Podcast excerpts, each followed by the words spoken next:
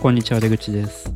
こんにちは、本山です。ビサイズエフエムは本山と出口が最近気になっているサービスやデザイントピックスを取り上げてのんびり話すポッドキャストです。よろしくお願いします。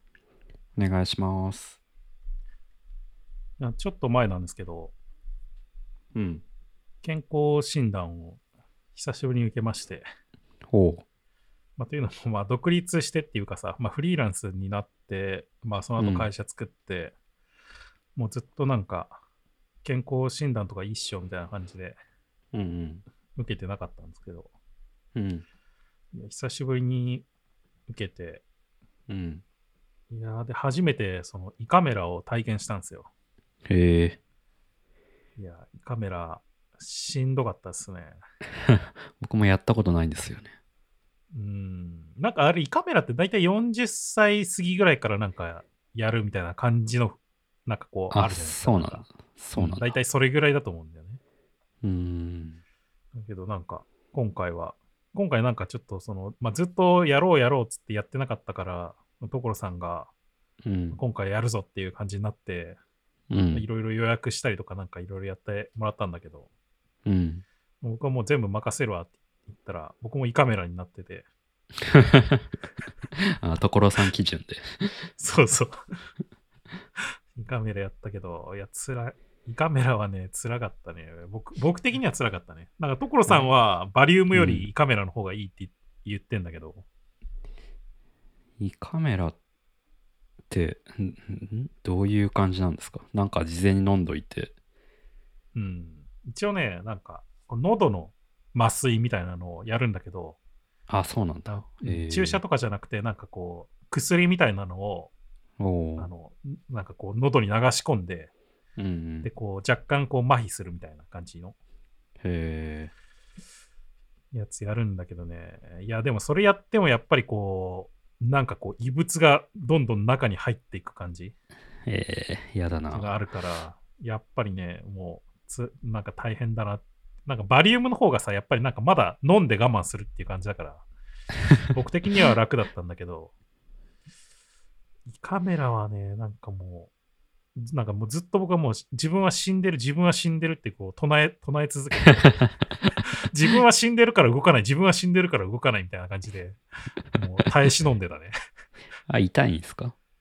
いや痛くはね そ, そんな痛いとかじゃないんだけどなんかねやっぱりなんかこう吐きそうになる感じはあるんだよね。やっぱり吐いたらダメなんですか？上ってなったらまあなんか嫌じゃんべちゃってなっちゃったりしたらなん か, なんかあのいあれバリウムもこう上ってならないでくださいって言われるじゃないですか、うん、いやなるよなっていう気持ちの戦いじゃないですか。まあ、胃カメラの、いや、胃カメラの場合は別にさ上ってなってなんか吐いてもやり直しにならない。カメラが入ってさえいれば別にいいみたいな。そうなん。なるほどね。そうそうそうそう。なんかしかもなんかこうまず最初になんか胃の中をきれいにしないといけないんで、そのなんていうの水分みたいなのがやっぱり胃に若干溜まってたりするからそれを全部こう吸うんですよ。うんうん、なんかスーってシュワーって掃除機みたいなので。えー、そうなんだ。あのなんか飲まないでくださいとかじゃなくてあ、そうそうそうそうそう、まあ飲ま基本飲まないんだけどこう喉に流し込んでいく感じ麻酔をまず、えー、で後でまあ吐くんだけど、あ、なるほどね。あ、なるほどね。でそのそれでもやっぱりなんか胃の中にいろいろ溜まってるからそれをなんかまずスーって吸って、えー、って感じだからまあ別にそんなだからうえってなってもそんな吐くみたいな感じにならないんだけど、はあ、いやでもなんかね辛い辛い感じがしましたねうん、嫌だな。できるだけやりたくないなできるだけやりたくないそうそうそうそうまあまあ結果はまあ、うん、基本的に健康だったんですけど、まあでもなんかやっぱりこうずっと家にいたり 家, 家とオフィスにしかいないからさ、うんまあ、若干こう体重が増えてるっていうのもあるんで、うんなんかね、また気をつけないといけないなと思ってるんだけど、いややりたくないな健康診断行ってます？行ってますよ。一応会社に所属してるんで、うん、はい。まあだけど今なんかなんつうの最低セット最低セットというかミニマムのプランみたいなのあるじゃないですか。バリウムなしの、はいはい、うん、うん、そバリウムなしなんですか？なし。バリウムもなしなんだ。でなんか僕もあんま、あんまよく分かってないんでこう言われるがままやってるだけなんですけど、うーん確かに前の会社の時はなんかバリウムがもうデフォルトで入ってたんですよね、うんうんはい、今はバリウムないんでなんだろう、うん、腹はどうだったのかなよく分かってないんだけど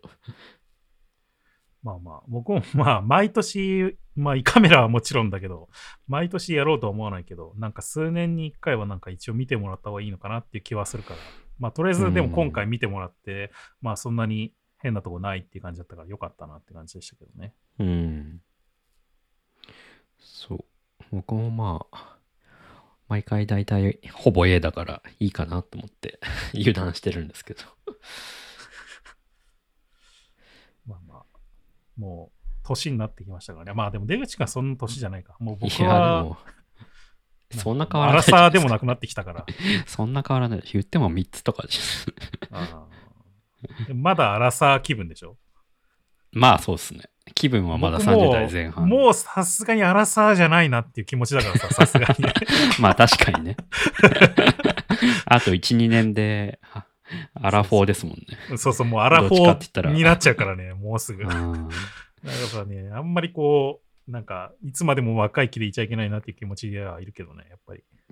うん、まあでも僕もなんか、やっぱこう、年を取ってきたなっていうのは、ちょっとだんだんこう、意識してきたんで。うん。まあ気をつけた方がいいですよ。そうっすね。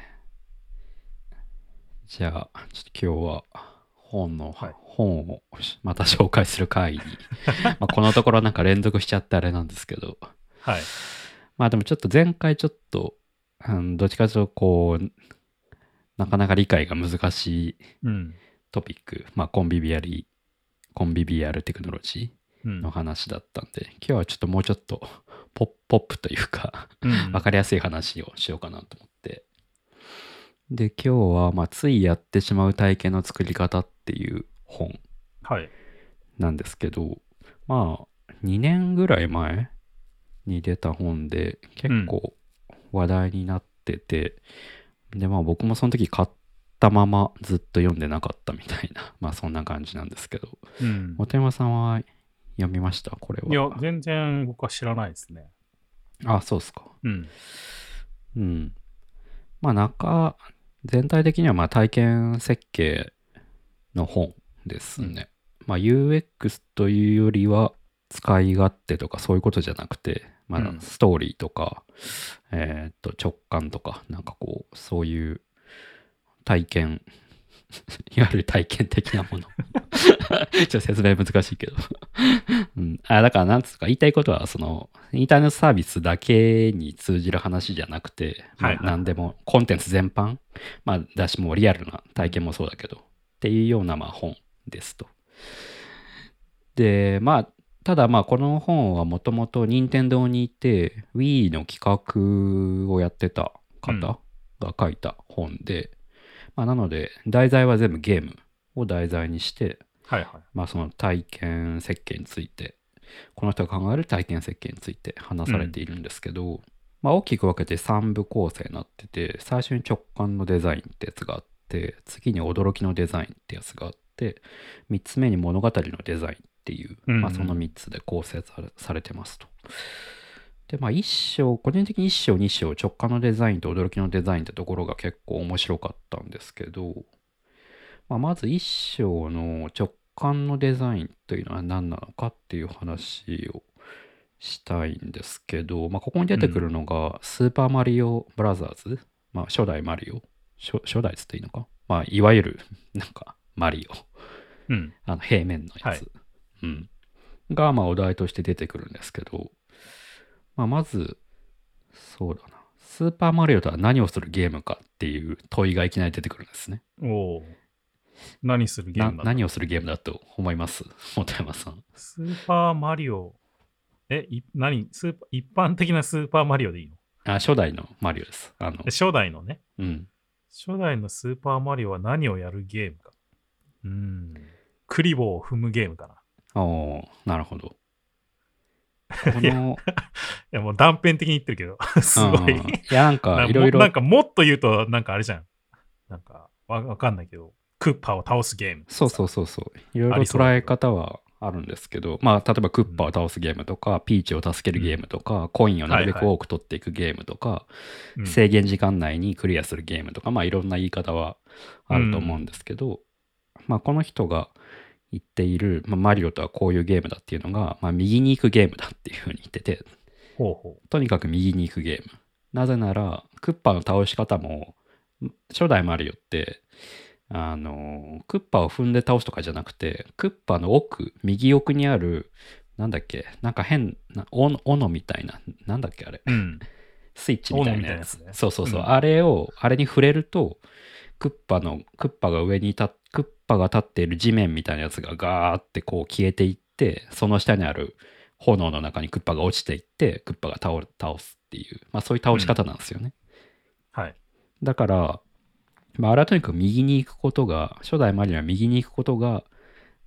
えー、設計の中心になっていて、まあ、だからクッパの倒し方も、うん、えー、っとあえてそのこれまでと同じように、そのあ一面から同じように常に右に行くっていう倒し方にしたくて、うん、あの倒し方にしたんじゃないかっていうふうに、まあ、書いてて、うーん、うん、でだから結構そのマリオのいちのいちの本当に最初の画面っていうのは、まずユーザーに右に行かせるんだこのゲームはっていうのを、右に行けばとにかくいいんだっていうことを分かってもらうための、まあ、仕掛けがいっぱいあるよっていう話が最初に出てくるんですよね。ほう。で例えば今ちょっと画面共有してますけど、マリオのいちのいちの画面、うん、で、まあ、まずあうんとまあやったことある人多いかなと思うんですけど、まあ、青空の中に山があって、左に山があるんですね、うん、背景に、うん、背景の左に。で右の方に山よりも高さが低い草みたいのがあるんですね、うん、で右の中心からずれたちょっと右上の方に雲があってっていうような、まあこの背景の設計になってるから、まあ視線が基本的に右に行くっていう風に誘導されてるみたいな、うーん、まあ、話があると。であとマリオ自体も、マリオってヒゲがあるじゃないですか、うん、だからこれによって右を向いてることがまあ分かりやすい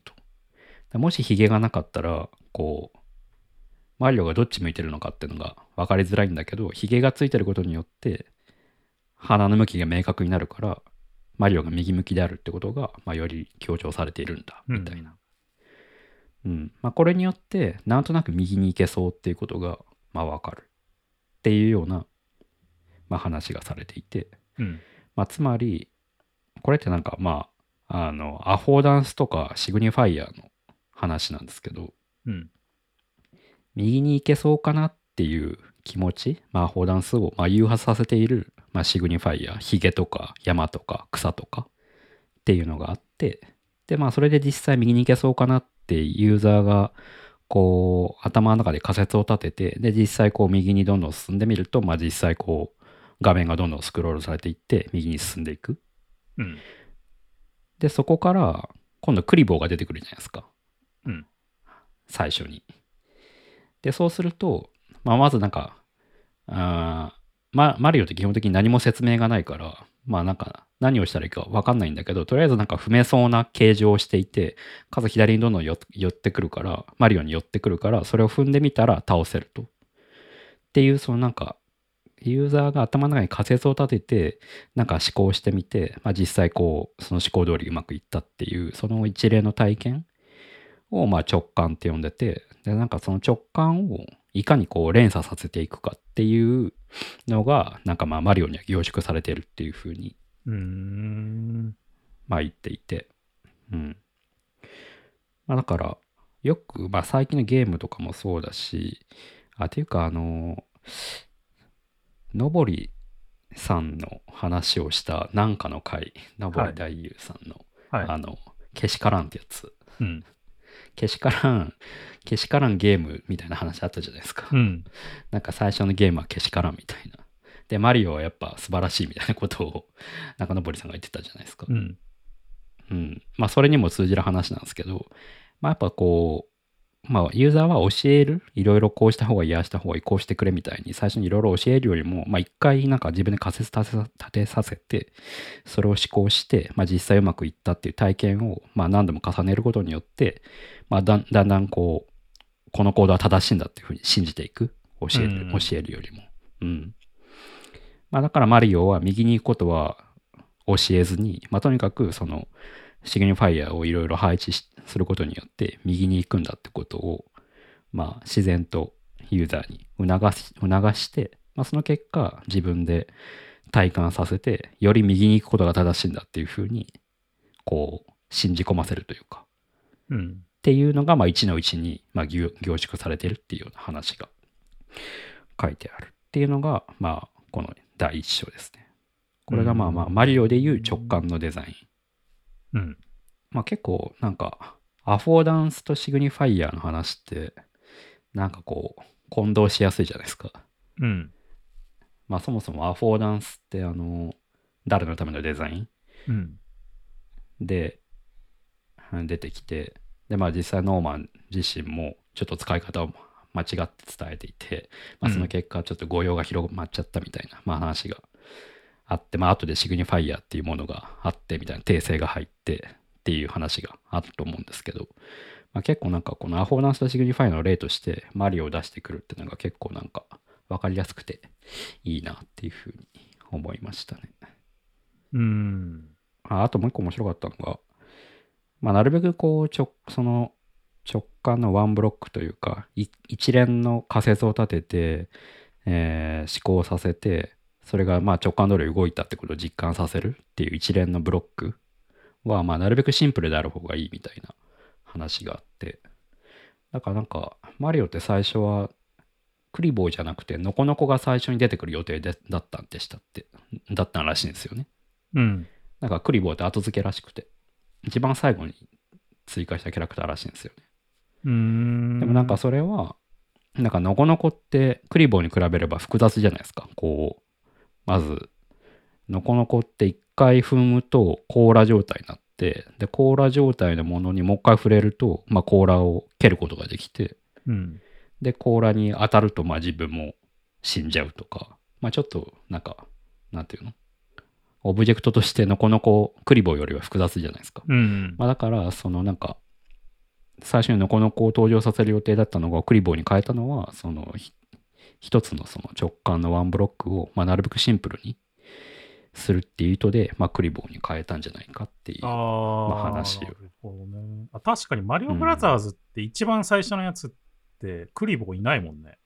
ノコノコ、ノコノコね。ノコノコしかいないもんね、確か。あの、あ、いや、クリボーしかいない。いや、本当の一番最初のマリオブラザーズっ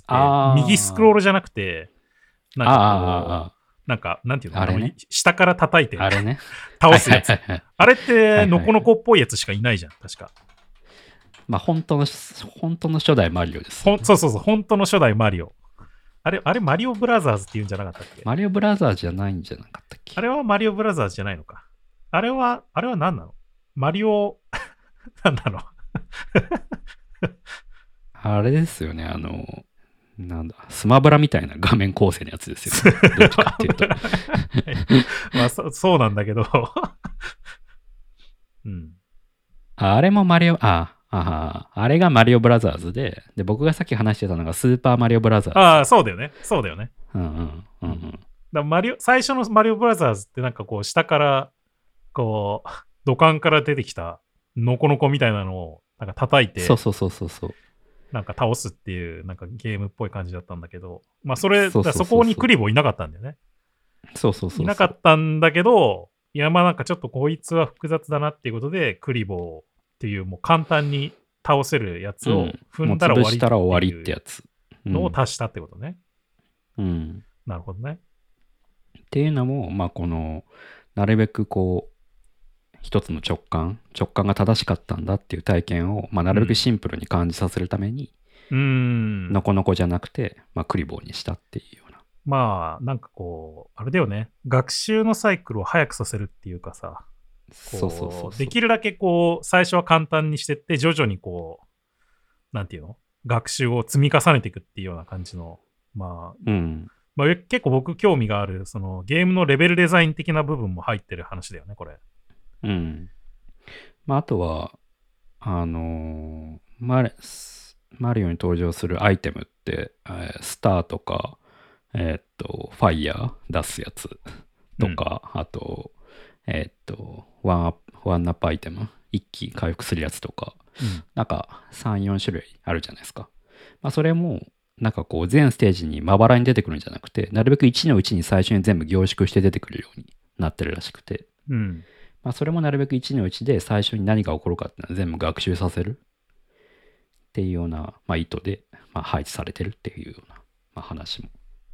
ありましたね。うーんっていうのが、まあ、マリオにおける、まあ、直感のデザインって言ってるやつで、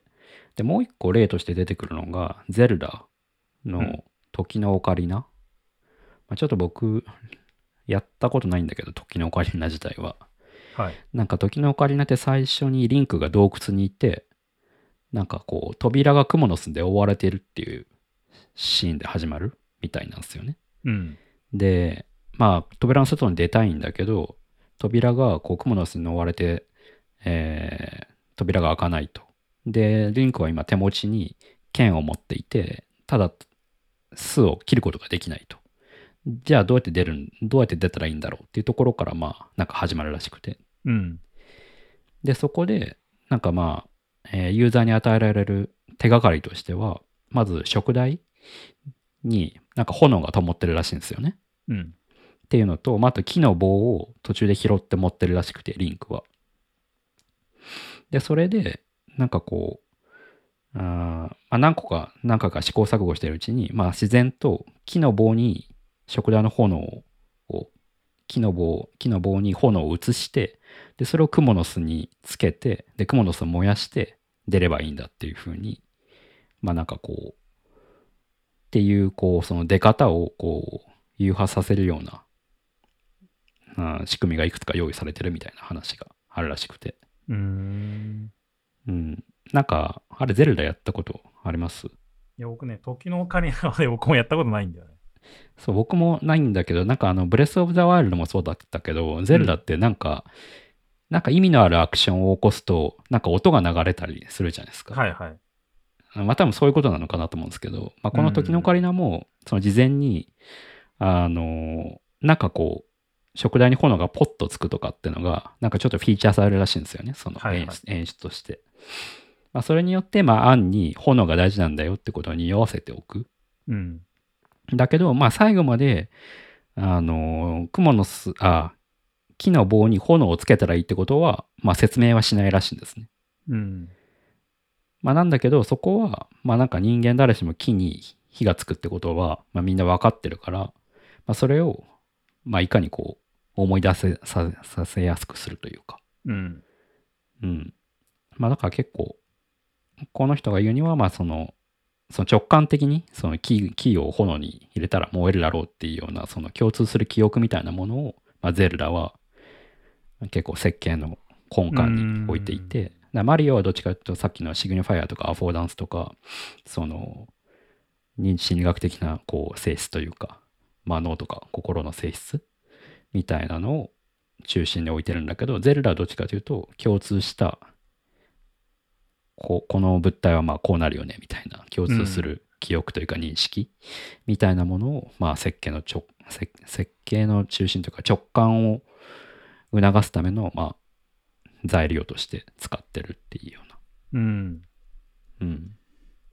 まあなんかブレス・オブ・ザ・ワイルドの話でちょっと思いましたけど、思い出したけど。うん。その直感のデザインとか、まあ、なついやってしまうっていう意味では、確かなんか開発者インタビューかなんか、まあ、話してた動画かなんかで見たのかな、確か。うん、なんか、ブレス・オブ・ザ・ワイルドって、その、なんていうの？目印っていうかさ、なんか、ランドマーク的な、こう、あるじゃん、うん、タワーみたいなの。すごい大きい。はいはいはい、シーカータワーだっけ？シーカータワーっていうんですかね。だっけ。うん、まあなんかでもあれってなんか 無, 無意味にそのでっかいタワーにしてるわけではなくて、なんかこうなんとなくこう山の間からあれがなんかちょっとちょろっと見えてるとあそこを目指したくなるっていうなんかこう気持ちになんかこうさせられるからなんかああいうような感じにしてて、あれをもあれを元にというかあれをベースに他の背景とかそれの高さとかもなんか設計してるっていう話をなんか確かしてて、うん、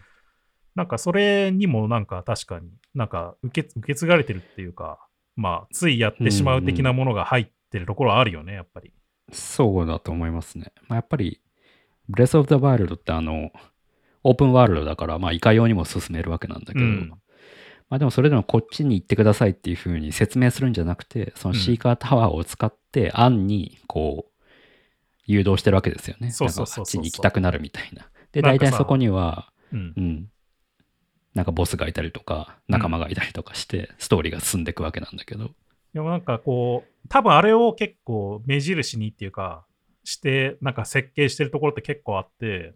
そのなんか自然の中にあのちょっと違和感のあるやつがあると、うん、まあやっぱ目立つから、まあ、あそこにとりあえず行ってみるかってこう頑張って走っていくと、うん、その途中にそのいくつかそういうなんていうの敵がいるとかそういうオブジェクトっていうのをいくつか用意してやって、うん、でなんかまたそれにあじゃあそれをクリアしていって学びつつ、そのたどり着いて上に登ったら遠く遠くが見えるわけじゃん、その高いところから、うんうんうん、そうするとあなんかあそこになんかあるっていうのが 見, 見えるっていうような感じで、うん、そういうなんか連鎖になってるっていうか、うんうんうんうん、なんかそういう設計をしてるっていう話を確かしてた気がしますね。うんうんうん。そうそうそう。なんかその連鎖ってのが結構大事っていうふうに、まあ、この一章の直感のデザインの中でも言っていて、うん、まあ、さっきのマリオとかも、まあ、まさに連鎖させている。右最初はこう最初の本当の最初の画面は敵は出てこないんだけど、なんとなくその背景っていうシグニファイアによって右に行けそうってことがまあ誘発される、うん、でそこでのこのこうあクリボーが出てきて、まあ、さらに踏む踏んで倒す倒すってことで、あ自分の直感が正しいんだ正しいんだっていうふうに実感させて、でどんどんどんどんこう今度はスターが出あキノコが出てきたりとかスターが出てきたりとか、あるいは地面に穴が開いてたりジャンプさせたりとかっていうことをどんどん直感の連鎖をさせていくことによって、まあ、最終的に一面のゴールに導いて、で最後に旗が立っていて、で旗を上からこう旗に触れると、まあ、ゴールするっていうような、うん、で右に行くことが正しいんだってことを実感させるっていう、まあ、そういう連鎖でこう設計されてるんだっていうような話が、まあ、第一章の話ですね。うん。でまあ今度、まあ、に章の話なんですけど、に章はドラクエが例に出てくるんですけど、ほう。まあこれもこれはえっとまあ今度連続させていくと、この直感の連続させていくと、うん、今度まあどうしても飽きるっていうのが、まあ、あるんですよね。うん。その直感を今度連続させていくと、もう直感が正しいんだっていうこと、まあ、つまり予想ができちゃうっていうことになっちゃうので、うん、まあ、そうしていくと、まあ、だんだんだんだんあ予定調和になってきて飽きていく、まあ、だからその予定、予定調和を崩すっていうことが、まあ、今度大事になってきて、その予定調和を崩すってことを驚きって呼んでるんですけど、はいはい、この本の中では、うん、でそのデザインをまあどうするかっていうような話がだいに章になってくると。でまあここで例として出てくるのがドラクエのパフパフってあるじゃないですか。うん、うん、まああれなんですけど、まあ、あれってまあ何なのかとはドラクエの中で説明されてないんだけど、まあ要は下ネタなんですよねあれって、うん、なんだけど、まあ、あれが結構その予定調和を崩すための要素として、まあ、大事っていうふうに、まあ例としてパフパフが大事だっていう話をしてんの。そうそうそうそうそうそう。あれってなんかもう最初のあドラクエのにおいてパフパフって絶対出てくるらしいんですよ、その各作ごとに、うんはい、なんだけど絶対出てくるタイミングが大体同じらしいんですねあれって。なんか大体こう強敵を倒した後とか、なんかすごいシリアスなシーンが始まった後とか、ああシリアスなシーンが終わった後とか、うんうんうんまあ、だからで特にドラクエってその、まあ、マリオに比べればだいぶ複雑で、いろいろコマンドを覚えたりとか、まあ、冒頭からそれをしなきゃいけないと、うん、でそうしていくとどうしてもこう疲れちゃうから疲れちゃうし、まあ、ドラクエってベースやっぱシリアスな世界観、なんかこう魔王に支配されていて、うん、でこう勇者が立ち向かっていくみたいなこうシリアスな世界観の中中だから、まあ、それをあえてこうパフパフっていう下ネタを登場させることによって予測できなく予測をユーザーがその予測してることを外れさせることによって、まあ、その一回一回疲れちゃう疲れちゃうっていうのを、まあ、こうもう一回なんだこの予定調和をこう外すことによってもう一回こうなんだろう や, やってみようみたいな気持ちをこう復活させるというか、うんうん、っていうものが、まあ、結構ドラクエの中では、まあ、パフパフは一例なんだけど、まあ、いくつかあるみたいな。うーん、他に何がある、うん、例えばあのカジノもその一つだってて、ああカジノね、うん、で、まあ、あれも本来こう、まあ、そういうシリアスな世界観のベースはベースはシリアスな世界観のゲームの中でいきなりカジノが出てきて、うん、そこでギャンブルができるっていうようなのってなんかまあ異物っちゃ異物なんだけど、その異物があることによってその予定調和を崩すことができるっていうような、まあ、意図があるらしいですね。うん、なるほどね。まあ、だからやっぱそういう最初ドラクエのスタートって、まあ、まずコマンドを学暗にコマンドを学習させるってところから始まって、でこう魔物、魔物が現れてそれを 倒, 倒しに行って最終的にこう魔王を倒 し, 倒しに行かなきゃいけないみたいな、そういうシリアスな世界観をこう演出で見せられてっていう中でいきなりこうその下ネタが登場するとかっていう、なんだろうな、最初にこう伏線をいろいろ張っといて、で最後にいきなりそれを崩していくっていうことでこう結構まあ綿密にその伏線の設計とその伏線を回収していくっていうのをやってるらしいんですけど、うん、まあ、それってまあなかなかこう綿密な設計が必要なので大変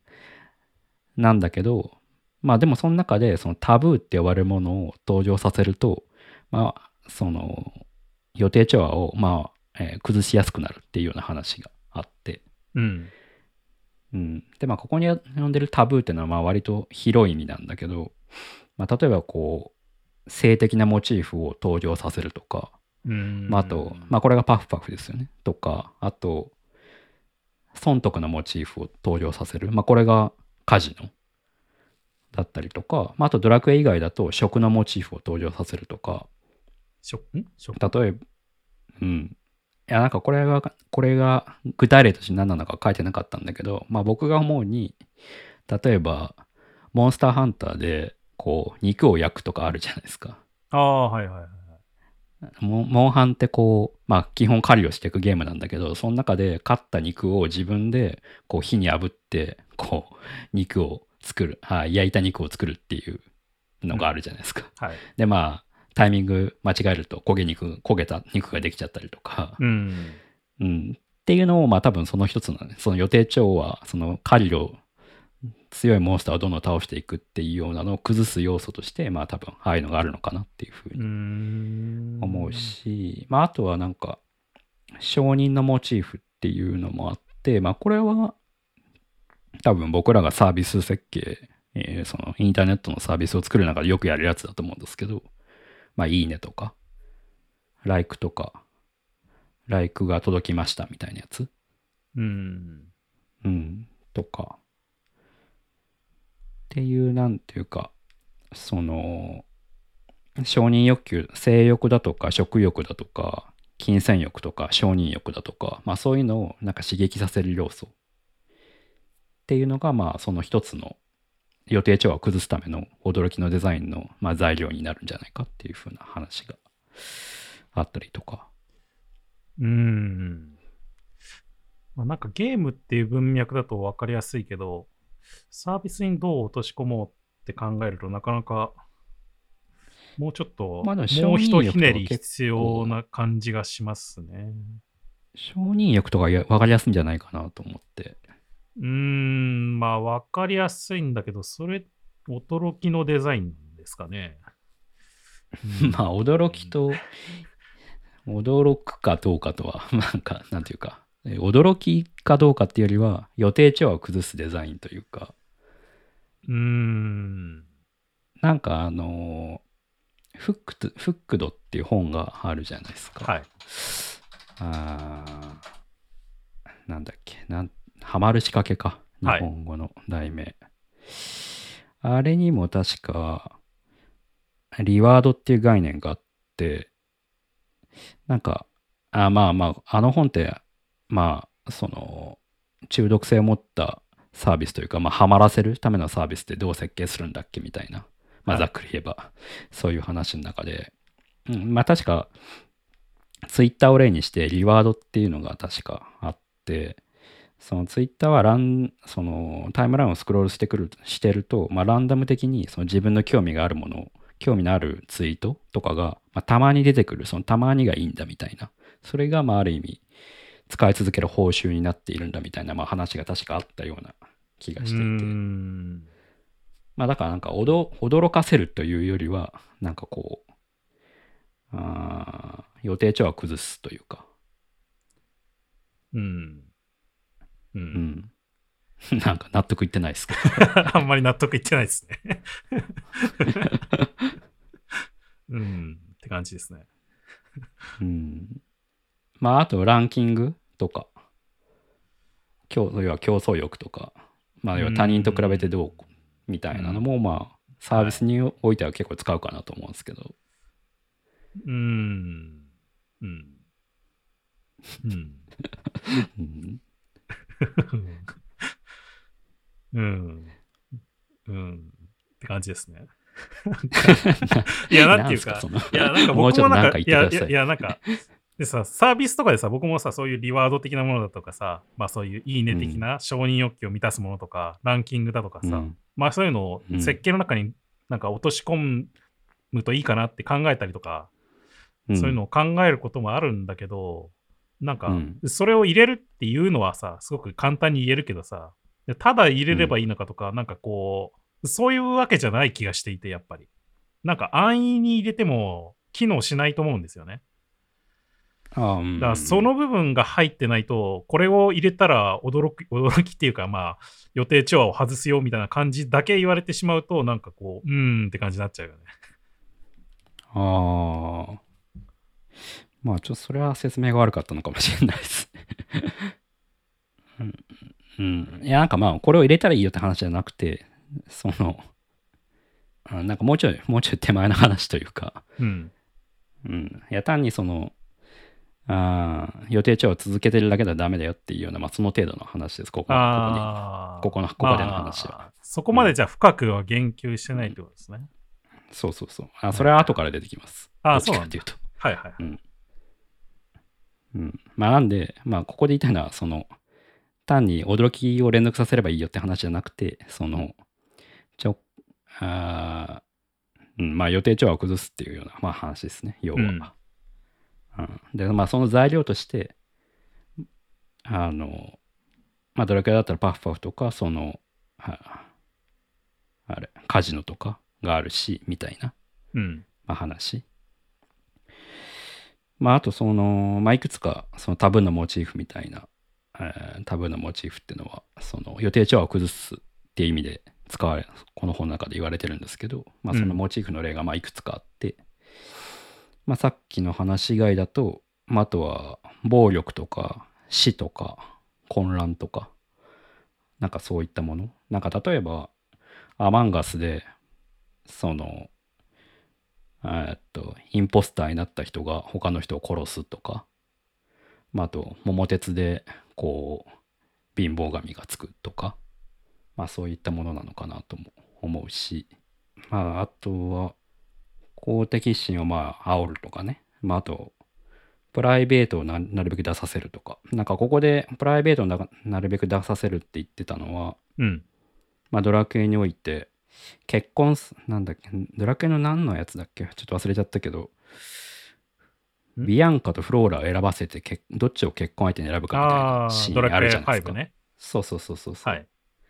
まああれもそのプライベートを出すっていうのはその人の人となりをまあより出させることによって、うん、なんかまあ悩んだりするじゃないですか。その人が本当にどっちにしたらいいんだっけみたいな。うん、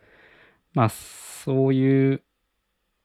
こともまあそういう予定調和を崩すためのモチーフの一つになるんじゃないかみたいな、まあ、話ですね。うんなるほどね。うん。まあそんな感じで、まあそれがまあだいに章のまあ驚きのデザインの話ですと。でまあだいさん章は、まあ、さっきのその本山さんがいろいろ言ってたその単に驚きだけなんじゃだ驚かせるだけじゃダメなんじゃないのみたいなその話ですね。うんまあ、最後のその物語のデザインっていうのがまあだいさん章になってくるんですけど、なんかそうこううーんまあナラティブその物語ってまあナラティブって呼びますけど、まあ、それを分解していくとストーリーという内容とディスコースという伝え方があると、だからこう内容だけじゃダメでこう伝え方も大事だよねみたいな、うん、どっちかというとその伝え方をどう伝えるの、伝えるのかみたいな話がまあこのだいさん章のメインになってきますね。まあ、そうですね。それで、まあ、物語のデザインっていうのがだいさん章にあるんですけど、まあ、ここは、うん、そのまあさっきの単に、まあ、直感だいいっ章の直感だけ直感をさせ続けてもダメだよねっていう話と、うんまあ、逆にその直感を続けると予定調和が生まれちゃうんで、逆にその予定調和を崩すための、まあ、ここでこの本で驚きのデザイン驚きってやつ、うんがあるんだけど、まあ、それを逆に使いすぎてもダメだよねみたいな、まあ、話があって、まあ、じゃあそのなんかその結局そのこの本の中で結構お笑いもところどころ例として出てくるんですけど、うん、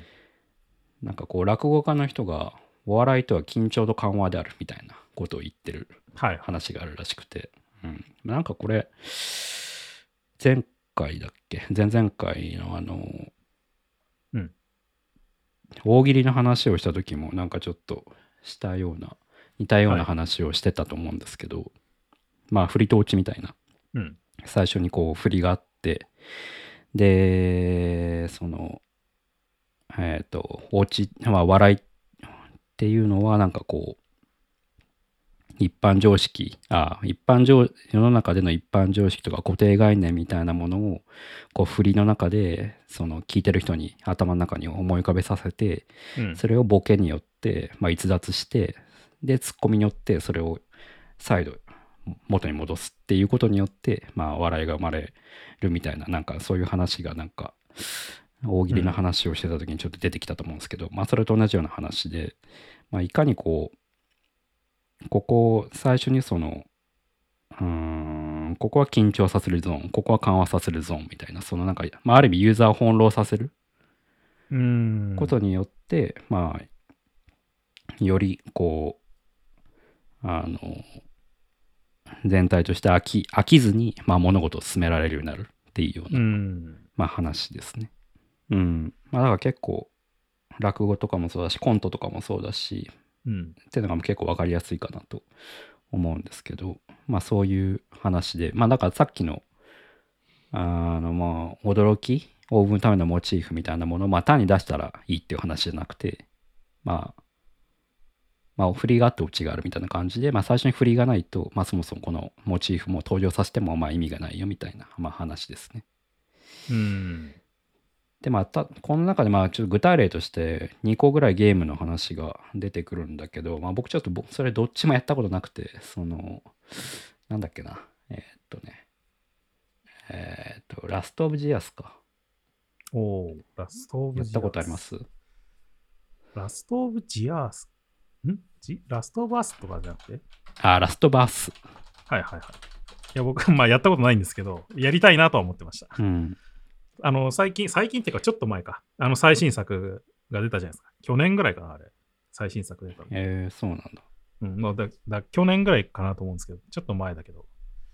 まあでもなんか一時期みんなやってたよねラストオブアスうーんあとねもう一個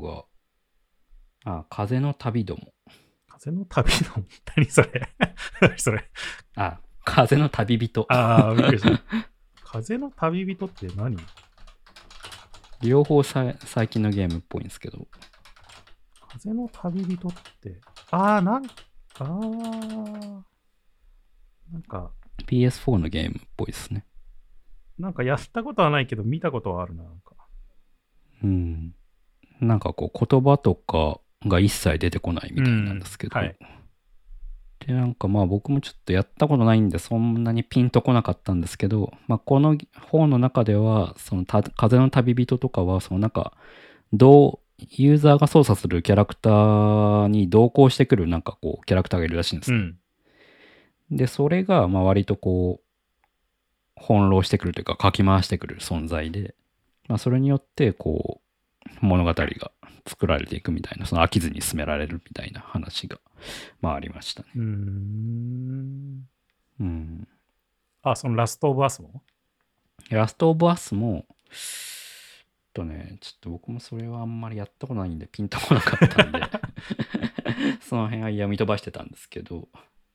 うん、ラストオブアスもなんかその同行者的なそのモチーフの人がいて、うん、ああ主人公とエリーっていうキャラクターが出てくるらしくて、 そうね、まあ、その人が割とこう翻弄する役割として、うん、まああるらしいですね。はいはい。で面白いなと思ったのは、まあ、プレイ、プレイヤーとか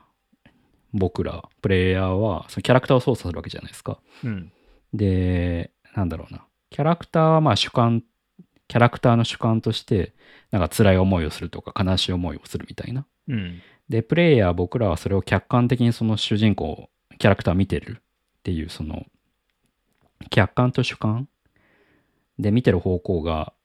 うん、客観と主観にで真逆になっているっていうのを両方が主観的に辛いだとかこうイライラするだとかっていう気持ちにさせるためにこうその同行者がいるみたいな話が出てきて、まあ、同行者がそのプレイヤーをかき回すようななんか仕草をすることによって主人公自身も主観的にあ鬱陶しいなみたいな気持ちが芽生えるし、うん、プレイヤー自身もそのかき回されるからなんだこいつはみたいなその鬱陶しいなみたいな気持ちが生まれて、そこ そ, それによって両プレイヤーと主人公あプレイヤーとキャラクター両方がまあ同じ目線になるみたいな、それによってまあよりこう入り込みやすくなるんだみたいな、まあ、なんかそういった話もありましたね。なるほどね。うん。なるほど。っていう意味でこのにさくにおいてその同行者ってのはかなり重要な物語をまあ飽きずに前に進めさ、進めさせるためのかなり重要な役割をしているみたいな、うん、まあ、話があったり。うん。なるほどね。まあでもそれはやっぱゲームならではって感じがするな。そうですね。まあこのなんかいっ章に章はサービスにも使える要素あるかなと思ったんですけど、さん章はまあかなりゲームならではって感じがするよね。ゲームならではかな。うん。まあそもそもだって主人公みたいなさキャラクターいないもんね。自分しかいないからさ、まあ、同行者はまだいたとしても、うん、サービス内に現れる主人公みたいな人いないもんね基本的に、うん、サービスってそれを登場させるのも難しそうだしな。まあ、さっき言った翻弄させるみたいな話は、うん、まあ、時間軸の中でどうこう体験を並べるかみたいな話なんですけど、うんうん、まあだからつまり直感させて続けてるだけじゃダメで、まあ、それを裏切るような驚きが必要でみたいな、まあ、それをまあこの本の中では翻弄っていうふうに呼んでるんですけど、まあ、それを続けていく中でだんだんとまあユーザー自身を成長させていく必要があるみたいな。まあ、そんな話が、まあ、あって、はい、うん、まあドラクエでとかで言ったら、まあ、だんだん自分が強くなってるんだみたいな話もそうだし、まあ、あと、えー、あなんかこうあれか単純に学習できるっていうだけじゃなくて、その実感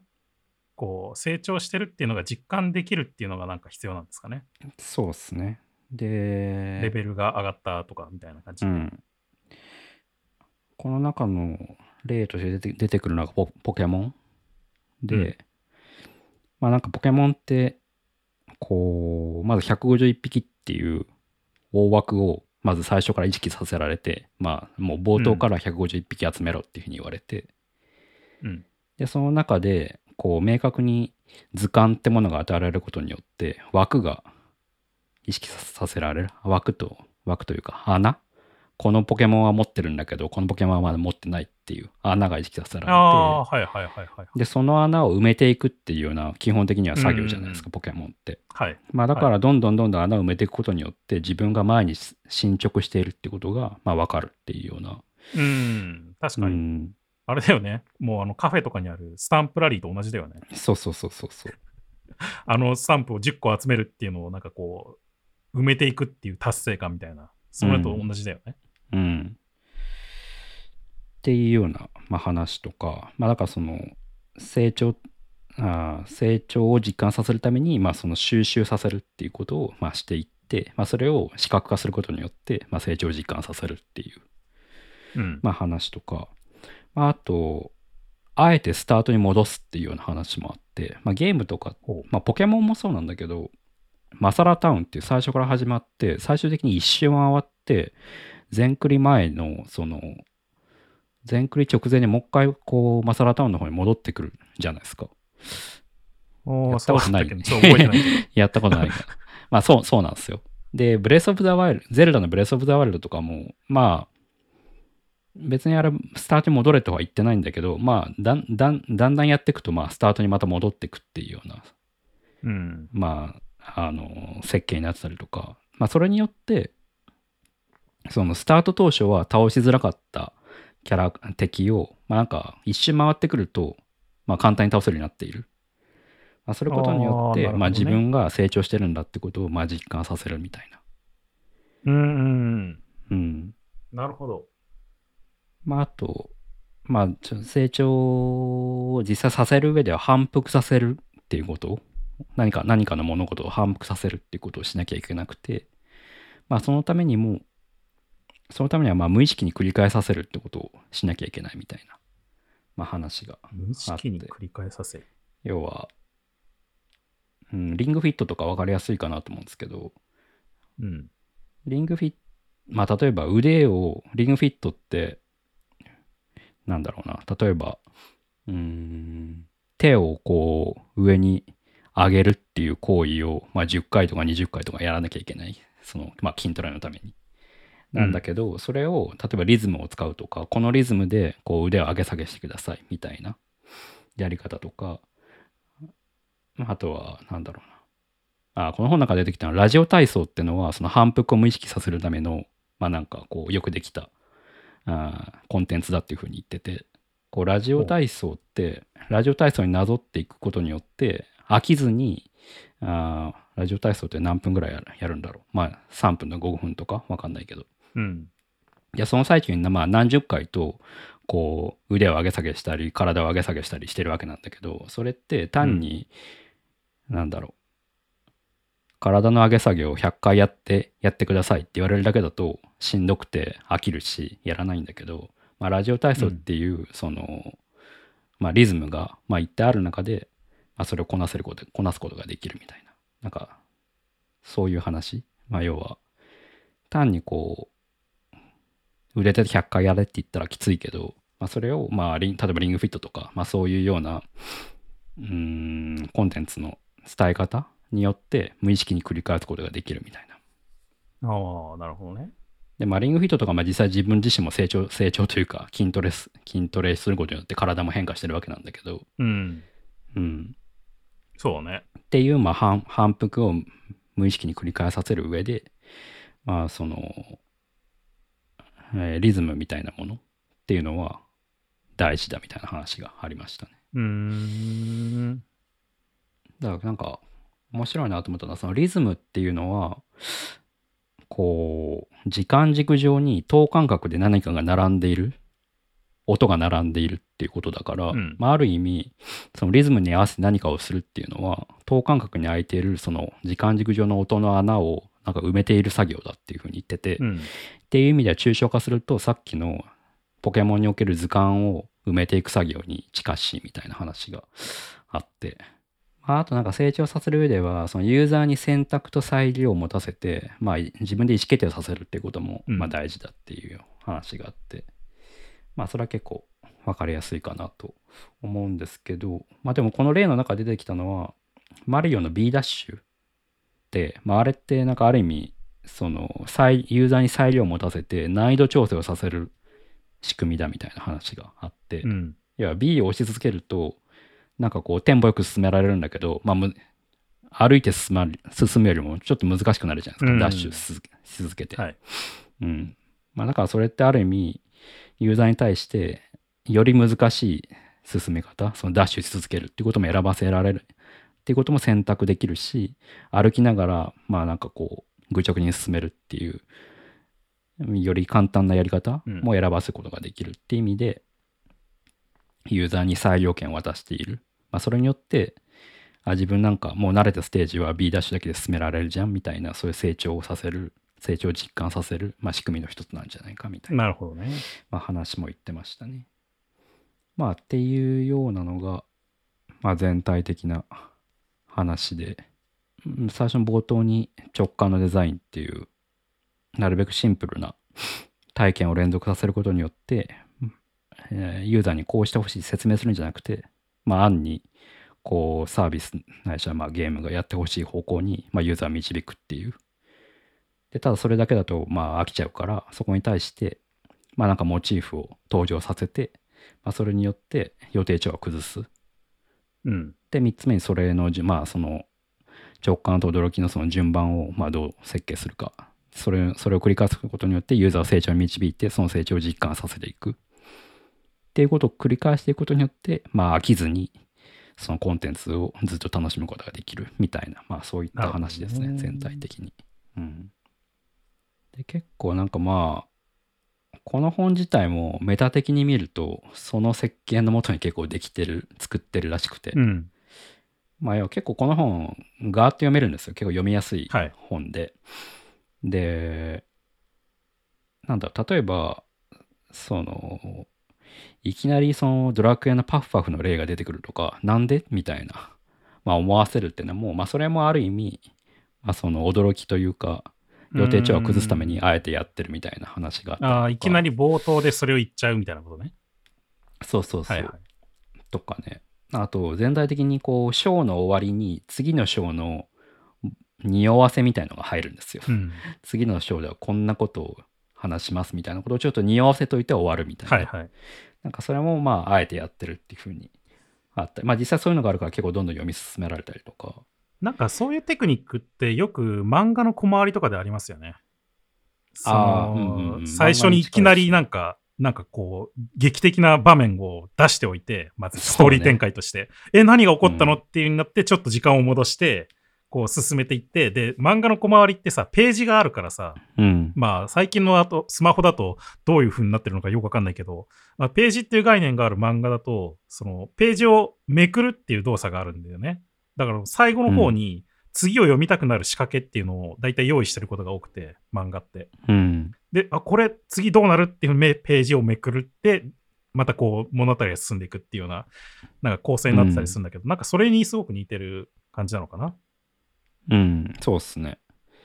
全体、あの、結構まあ図が使われるんですけど、まあ今ちょっと本山さんに画面共有してる図とかも、まあこれなんかまあこの本で言いたいことを一つの図にまとめてる、一つのペラの図にまとめてるのがあるんですけど、はいまあ、これも最初に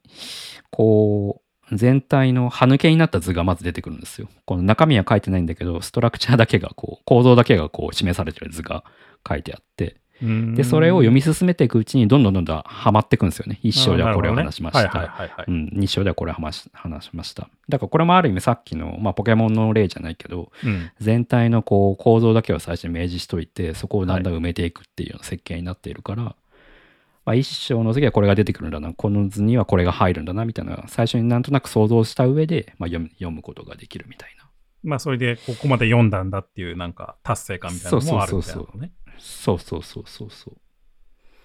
ていうようなのがまあこの本全体的に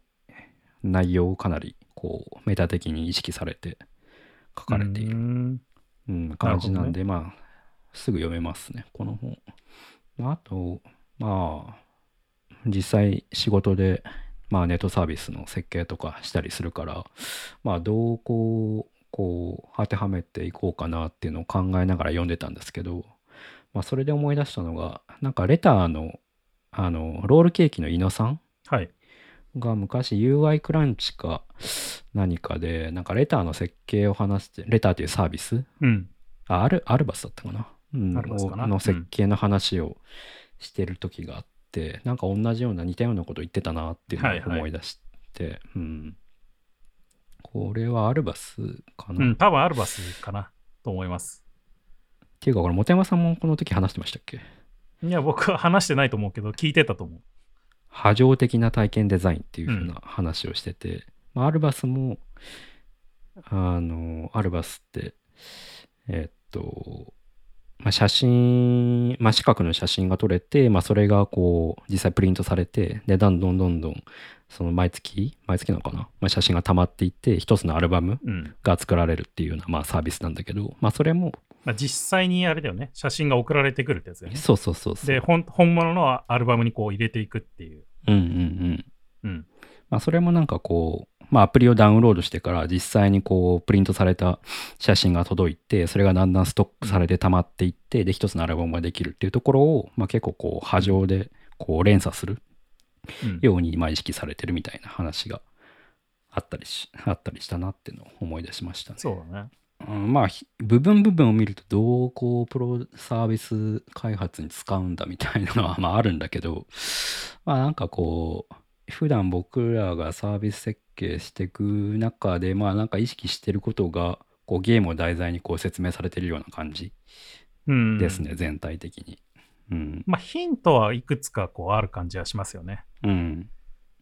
うん、いやなんかマリオがこうしてるからこうするっていうことはまあできないんだけどさ、インターネットのサービスにおいて、はい、うん、うん、いやまあだからなんだろうななんかうんまあ言いたかったのは単にまあ図鑑を登場させればいいっていう話じゃなくて、なんかこうもうちょい抽象化すると、うん、まあリズムっていうのも図鑑の一つになり得るから、なんかまあそういう意味でのサービスへの応用例もあるのかなっていうようなイメージ。うーん、そうね、まあ、それはありそうな気もするけど、うん、パッとは思いつかないな今のところ、うん、なかなか難しそうですね。結構このゲームあこの本に登場するそのゲームのモチーフとかをまあそのままインターネットのサービスに登場させるってことはまあ結構難しいんだけど、うん、